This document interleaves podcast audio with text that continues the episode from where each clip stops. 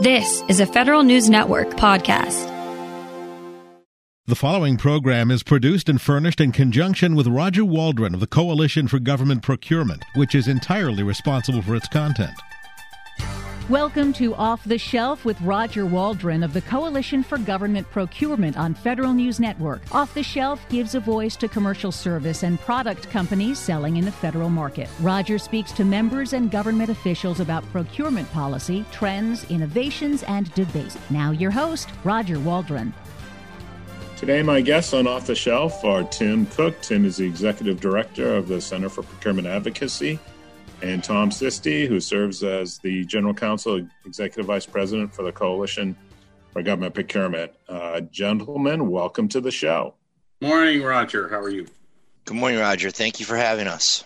Yeah, well, this should be fun. Um, we're going to do kind of a current events show, and I think, uh, Tim, we're going to start with all the goings on on the Hill right now with the infrastructure bill, you know, reconciliation, all those moving parts. Can you sort of just lay out for the listeners where things are and you know what we can expect through the process? Absolutely. Thank you, Roger. So, uh, Roger mentioned that the bipartisan infrastructure bill passed the Senate um, before they departed on recess, and it is now being sent to the House. And it's a very important uh, infrastructure bill covering roads and bridges and many other things. Um, my members in CPA are very interested in infrastructure in regards to cybersecurity grants and cybersecurity response and research on cybersecurity for the future. So I continue to uh, work on talking about digital transformation and the importance of those provisions in the bill. So simultane- well, simultaneously or soon thereafter, the Senate passed its budget instructions and that was about a 96 page document that talked about how the Senate feels about what should be in the FY22 budget resolution. And so those are also sent to the House. So, Tim, is that like what people refer to as the but reconciliation bill, like that 3.5 trillion? Exactly. So that the the uh, budget instructions kick off the process and now the next stage of the process is next week, the House will return to DC and they will also pass their budget instructions. And that will unlock the opportunity for the House to begin working on their budget resolution. So the current plan right now is that then the House will recess and will wait until the Senate completes its budget reconciliation bill, which could take several months. But again, I'm just talking about what the current plan is that I understand. That the Senate would go first and then they would pass their reconciliation. Then those the reconciliation plus the bipartisan infrastructure bill would be taken up by the House together and that they would be passed together. And the majority of the news and discussion on the Hill right now is how will the Senate excuse me, how will the House address those bills? Will they be combined? Will they be separated? Will the House be able to make changes to the bipartisan infrastructure bill? What exactly will be included in the budget reconciliation? So let me just take a deep breath there, Roger, and, and ask if you have any questions on that. Well, I do have to. Uh, Tom, you have yeah, I guess one question I had. So, uh, Tim, cutting through all of this, um, it seems obvious we're going to have a CR, and at at some point, how long a CR do we think? A month, two months, three months? What are we thinking? Awesome, Tom. I really appreciate that you brought that up. So, as Tom mentioned, um, the new fiscal year starts on the 1st of October. And because the appropriations bills, some of them have been passed by the House and some have been passed by the Senate, but not all of them, it portends that we will have a continuing resolution and probably um, they like to do it in um, smaller chunks but just if you look at the calendar and the folks that i've talked to i think that they'll be working on a cr that will go till the 18th of november. And then it may have to be extended into december depending upon how much work they can get done on the appropriations bill. So the cr allows the government to function at a percentage of uh, FY22 funds so that uh, the government doesn't shut down excuse me, in FY21 funds so it doesn't shut down in FY22. So, one quick question on that for everybody is Will that CR include uh, increase in the debt ceiling, or will that be done by some other uh, in some other vehicle? And then, as things come up, for instance, the emergency in Afghanistan and other provisions that are tied to the pandemic, will those have to be extended in the CR too? And you get into a very a little bit of a difficult situation because the House might have to include the extension of the debt ceiling and and other issues and items, and they only have 11 legislative days left until the 1st of October to actually pass the CR. Tim, um, we you know we saw in recent weeks uh, communication from uh, some members that they um, are going to uh, really allow this to to work out on a party line vote with respect to the debt ceiling. Do you see that influencing the CR?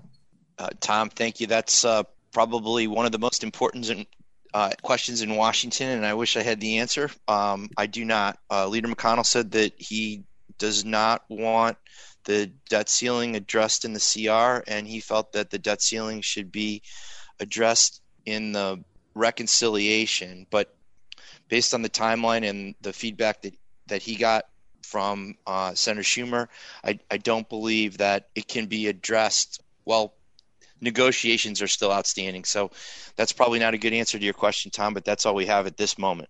So I have a question. Just how does it going to play out in the in the House where you had the nine Democratic representatives write a letter to Pelosi saying, "Hey, you know, we want infrastructure passed first. Then you have the progressive uh, wing of the the House, um, you know, wanting it tied together and wanting the the reconciliation done 3.5, and then you've got the Republicans, and I think, if I understand correctly, McCarthy just came out against the infrastructure package, if I heard that correctly. So how, how is this? How are they going to thread the needle to get all that if it's if it's at all possible. Roger, they they will definitely have to have uh, high level meetings, and I know leading uh, meetings of the staff are going are ongoing as we speak.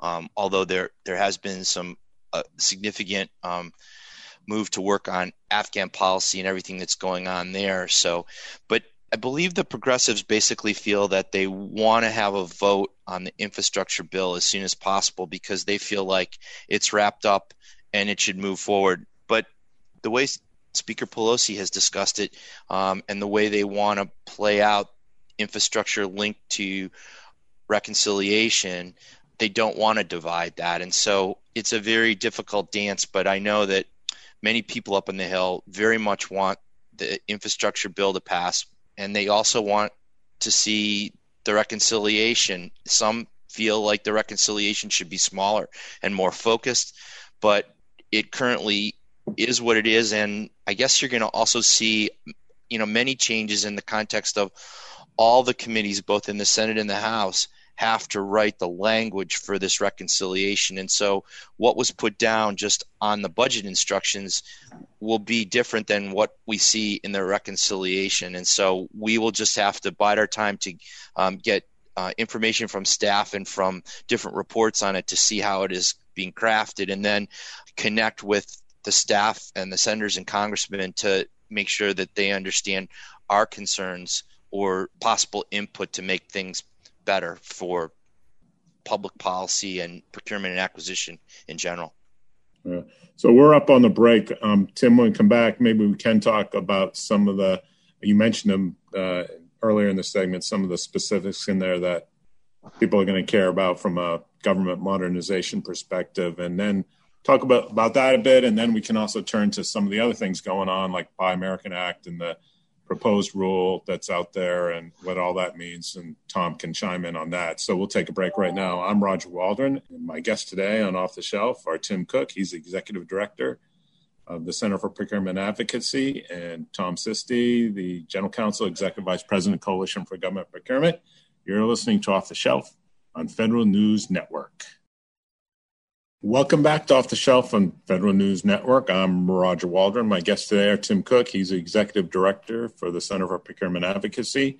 Tom Sisti, who is the General Counsel, Executive Vice President of the Coalition for Government Procurement. And uh, gentlemen, first segment, we talked a lot about the process around the infrastructure bill, reconciliation, budget instructions, and just the tax continuing resolution, all the process things. Let's just talk a little bit, you know, just take a, a quick examination of some of the, the things that, that you see in the infrastructure bill, how it relates to government procurement or not, um, and what are things that people might want to watch moving forward, just generally from a legislative perspective, whether it's the infrastructure bill, reconciliation, budget instructions, all those kind of what what Congress is working on that will impact, you know, government operations. Tim.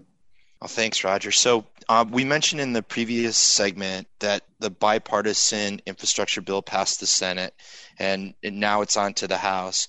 Uh, the interesting thing to realize about this is well, once a bill is passed to the other chamber, that other chamber has to decide whether it's going to take it as it's written or if they if they want to make changes. And from my understanding, talking to the House staff and the leadership, is that the House definitely does want to make changes to the infrastructure bill.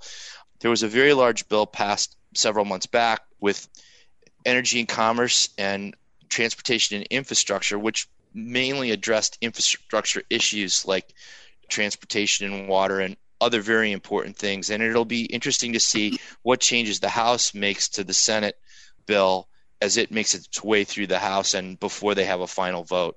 Again, uh, we discussed in the last segment how that final vote, they're currently thinking that they want to link the budget reconciliation with the final vote on the bipartisan infrastructure bill, but it's too early to tell if they'll be connected or if they'll somehow have some other strategy for passing both of the bills so that they can go to the president for signature.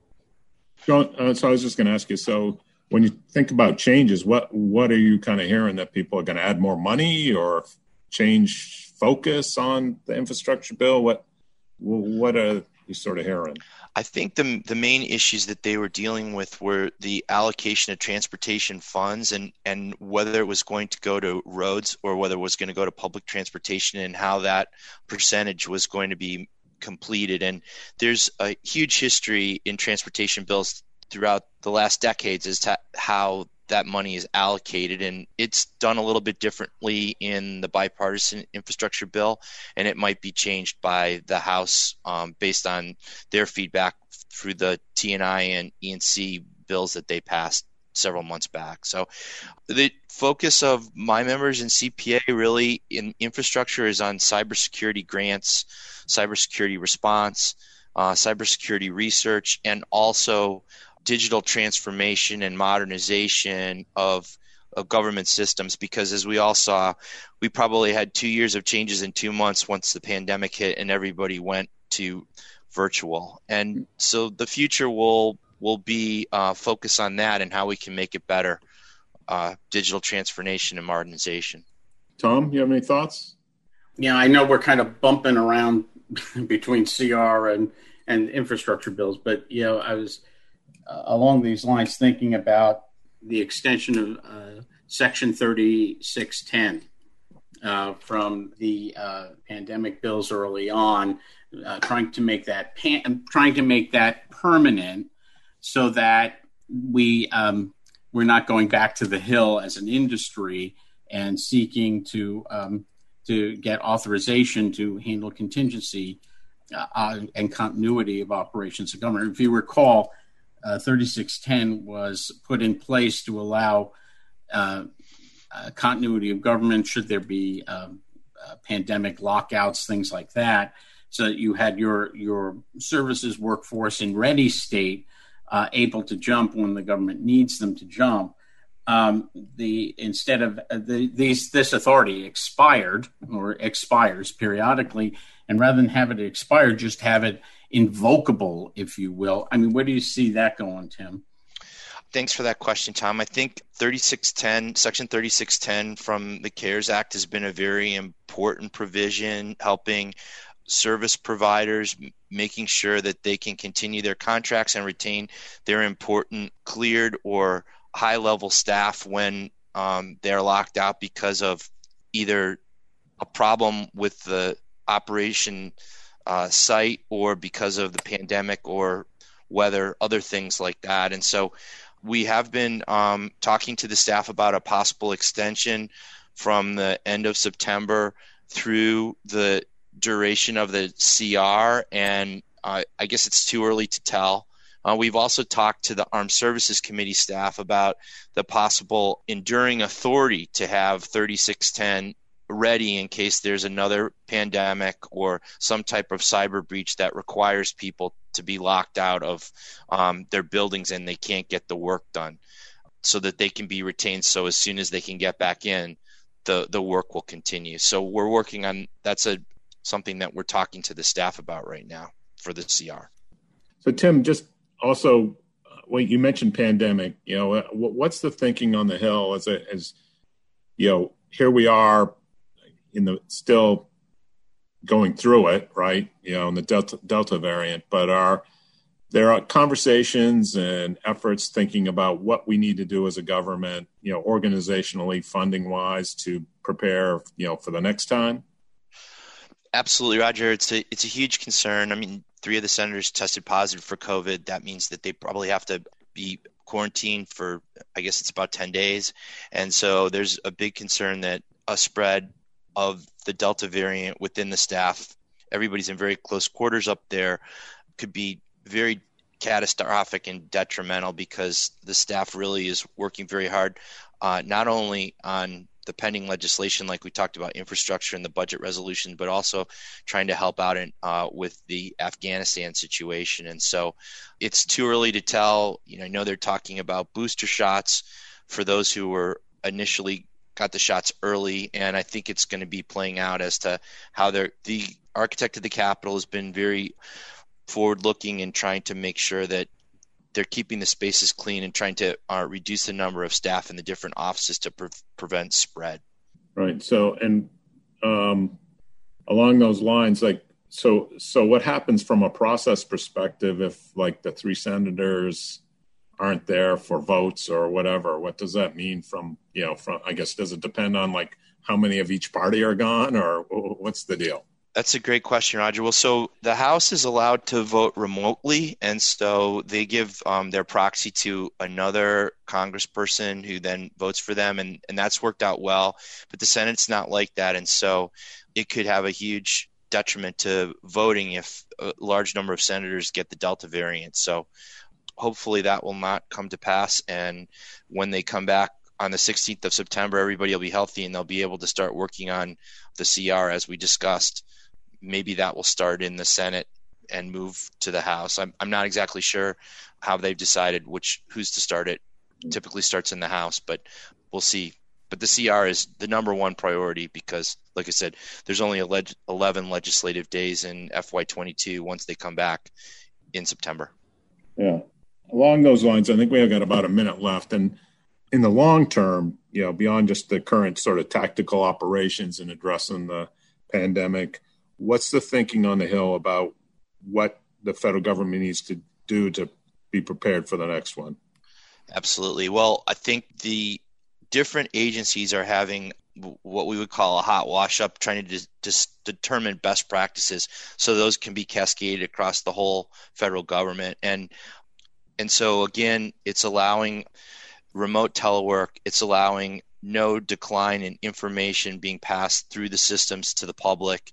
And the final one is just the whole idea of continuity of government and leadership because everybody's not in their location. So that's very significant for, you know, possible weather issues, breaches, and other things that come up that, that require emergency response.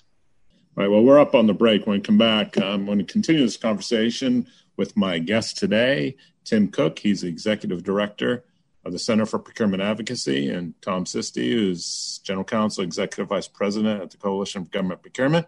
And I'm Roger Waldron. You're listening to Off the Shelf on Federal News Network.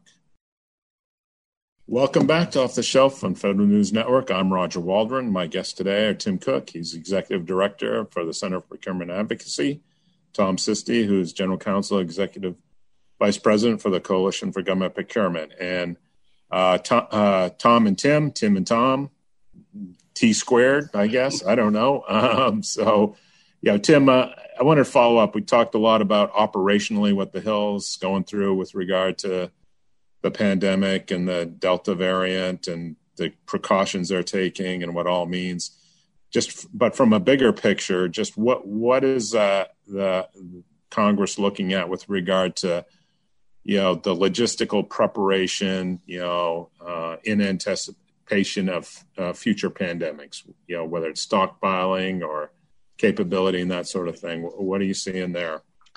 So thank you, Roger. So in the budget resolution, in the budget instructions, and and also uh, highly discussed in the House, which is going to take their whack at budget instructions next, is the notion that there could be future pandemics and preparedness is very important. And so there is a focus on how to get several of the congressmen and senators have gotten together to try to do a working group and figuring out what type of other preparedness, such as the stockpile of protective equipment and medicines and how should this be done and how much money do they need to make this happen? And so i'm monitoring that closely to see see how that pans out. And i think it's it's agency wide and it's going to be a big lift and they're going to need a lot of future funding. But the good news is that we're focused on it now and it's top of mind. Right.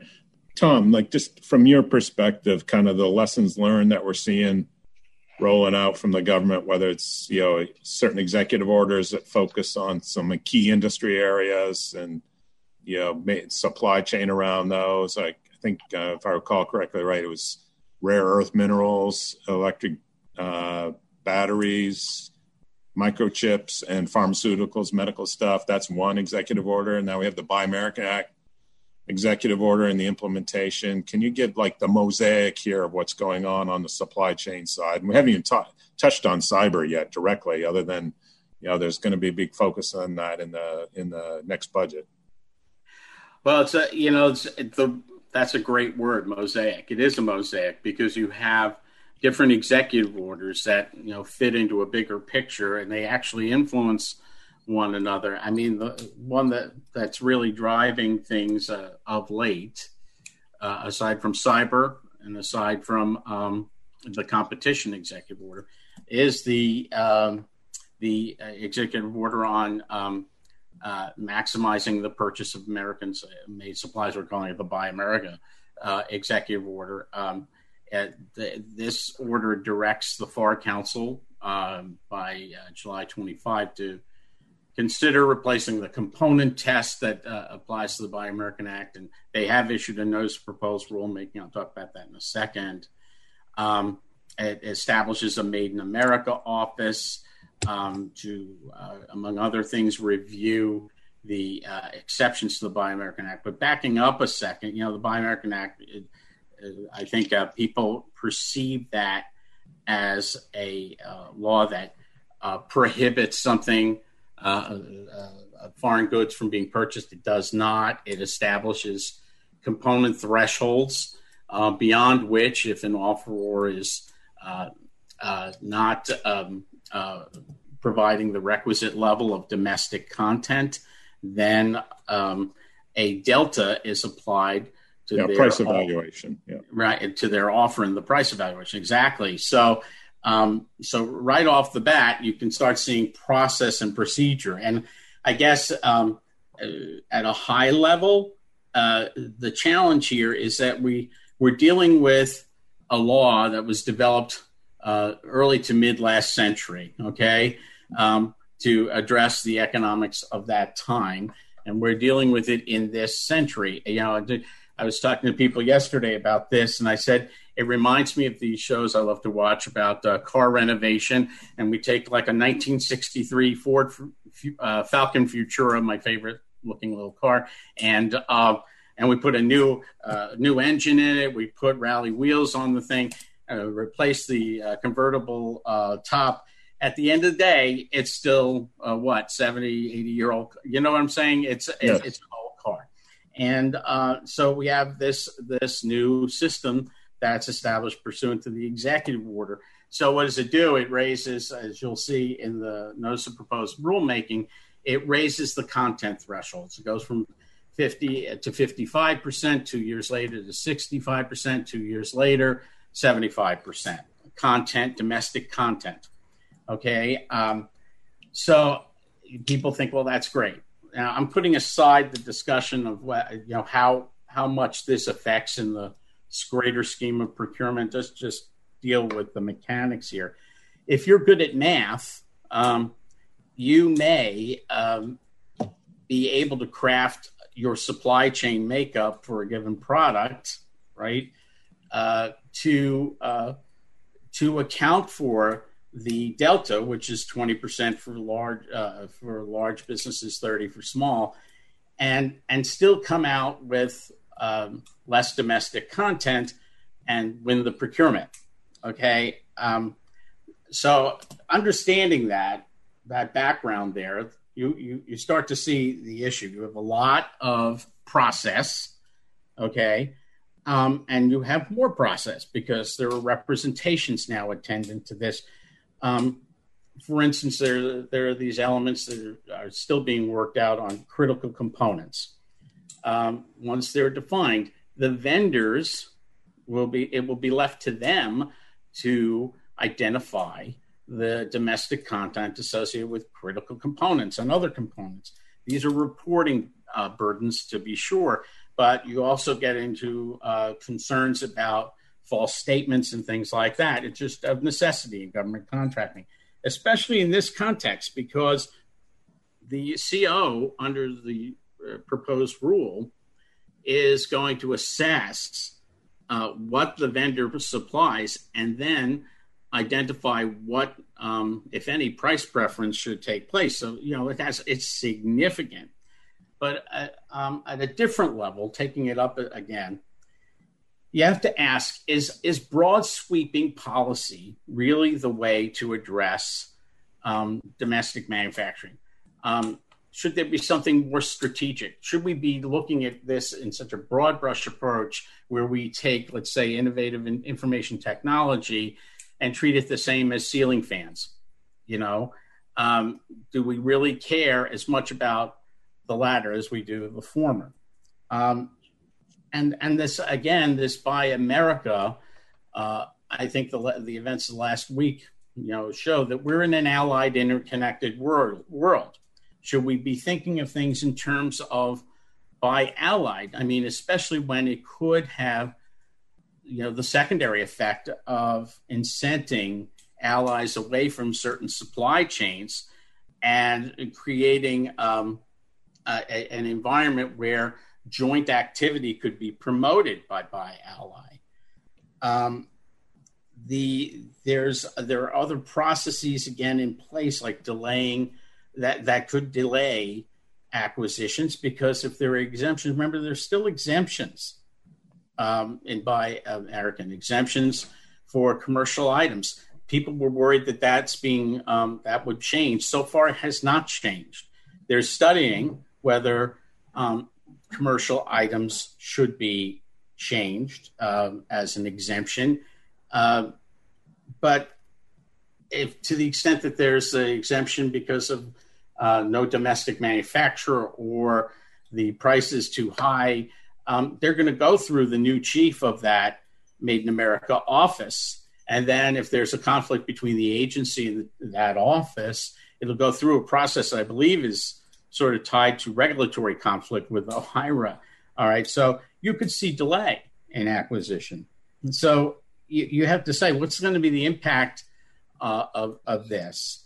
The, the, well, I have one. We had about a, about a minute left, Tom. So just to follow up, something that you said really you know kind of struck me is the idea that you know the the approach you know there you you potentially run a risk that people that are our customers could turn around and decide well yeah I want to buy UK or buy France or buy EU or buy Japan whatever since that's what my you know you know the essentially the leader of the western world is is doing so I I think it's good for them it's good for us that, yeah, I think so. I, th- right. I, think so because it, it, it it the idea of encouraging joint activity and at the same time encouraging people to move to a supply chain that isn't risk uh, risk laden right. uh, could be positive for everyone involved, especially given the changing dynamics uh, of the world environment. Right. So, and we got to take the break now, but when we come back, we can talk more about uh, technology modernization fund, maybe digital transformation, maybe a little bit more on supply chain. My guests today are Tim Cook, he's executive director for the Center for Procurement Advocacy, Tom Sisti, general counsel, executive vice president of Coalition for Government Procurement. I'm Roger Waldron, and you're listening to Off the Shelf on Federal News Network. Welcome back to Off the Shelf on Federal News Network. I'm Roger Waldron. My guests today are Tim Cook, Executive Director for the Center for Procurement Advocacy, and Tom Sisti, General Counsel, Executive Vice President, Coalition for Government Procurement. And Tom, I know you had a couple uh, closing thoughts on the Buy American, the interplay between all these different executive orders, Buy American Act, the competition one, supply chain one. Just a couple quick thoughts, and then we move on to the Technology Modernization Fund. You know, yeah, and thanks, Roger. I, I guess you know that's the, key question: is how do all these things work? We've had a flurry of these orders come out, and and the question is, well, how are they going to work together? Um, for instance, we have um, we have uh, the rules under this order, and again, you know, there is a question of how how broadly this really applies. But then you have, uh, say, the the competition executive order, um, which you know is another one of those things where the devil's in details. Um, talk about a council on competition and uh, all focused on providing a coordinated response to concentration in the marketplace, monopolization, uh, uh, unfair competition in the economy. Well, how is that going to work um, an environment where you're you are, in a sense, uh, impacting competition in the marketplace because you're you're you're talking about domestic content requirements. Um, Another question is, you know, the impact on small businesses and competitiveness to small businesses again could be affected by this. And that competition executive order, from a contractor standpoint, is, is talking about utilizing the processes of agencies to address this concern. It has uh, elements of, you know, the Section 89 anti Huawei ZTE language from a couple of years ago um, and implementing and how that will be implemented. Um, yeah, uh, so it's these things don't operate in nice, neat little swim lanes. You know, it's it's like being in the ocean and swimming back and forth, and it it it, it it's going to need some time to play out. Um, but there are real concerns here, and you just have to see how the administration, how agencies are going to work these together. Right. It, and it, it is that age old thing, right? The executive orders set the high level sort of policy perspective. And then it's like the, the devil's in the details and it's how it's all implemented and how it will interplay. And it's something we're definitely going to be watching very closely. Uh, all Tim, in the context of statute. Yeah. Uh, yeah. Yep. Um, of course, I know you'd mentioned statute, Tom. So, but uh, um, um, Tim, just uh, the Technology Modernization Fund and digital transformation, just can you talk a little bit about, um, you know, how much money was been dedicated to that, and what the prospects are in the new in the Congress right now? Thank you, Roger. Um, thank you for that question.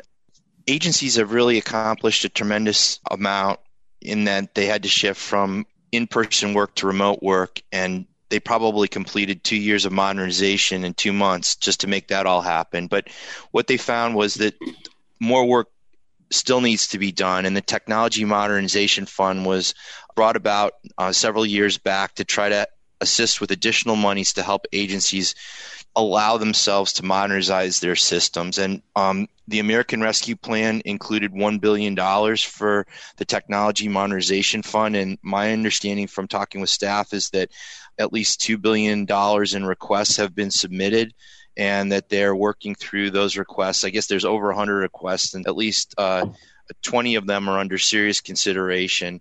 But it just shows you the depth and the breadth of the issue and the problem. And the good news is that the House appropriations bill uh, puts aside another $50 million for the Technology Modernization Fund. But as I just said, since Um, there's been over two billion in requests just because of the one billion in the American Rescue Plan. The appropriators uh, will definitely need to probably find more funding so that they can continue to assist the agencies, and that might be done in the budget reconciliation. So we're keeping close tabs on that and trying to also help with what agencies have learned, what best practices uh, that were passed on to industry that could be cascaded over to other agencies in case there's other pandemics or closings or cyber attacks. Or even just normal operations, best practices that have developed from our current operating dynamic. Um, that just begs a question. You kind of talked about, mentioned best practices, Tim, and you know sharing them.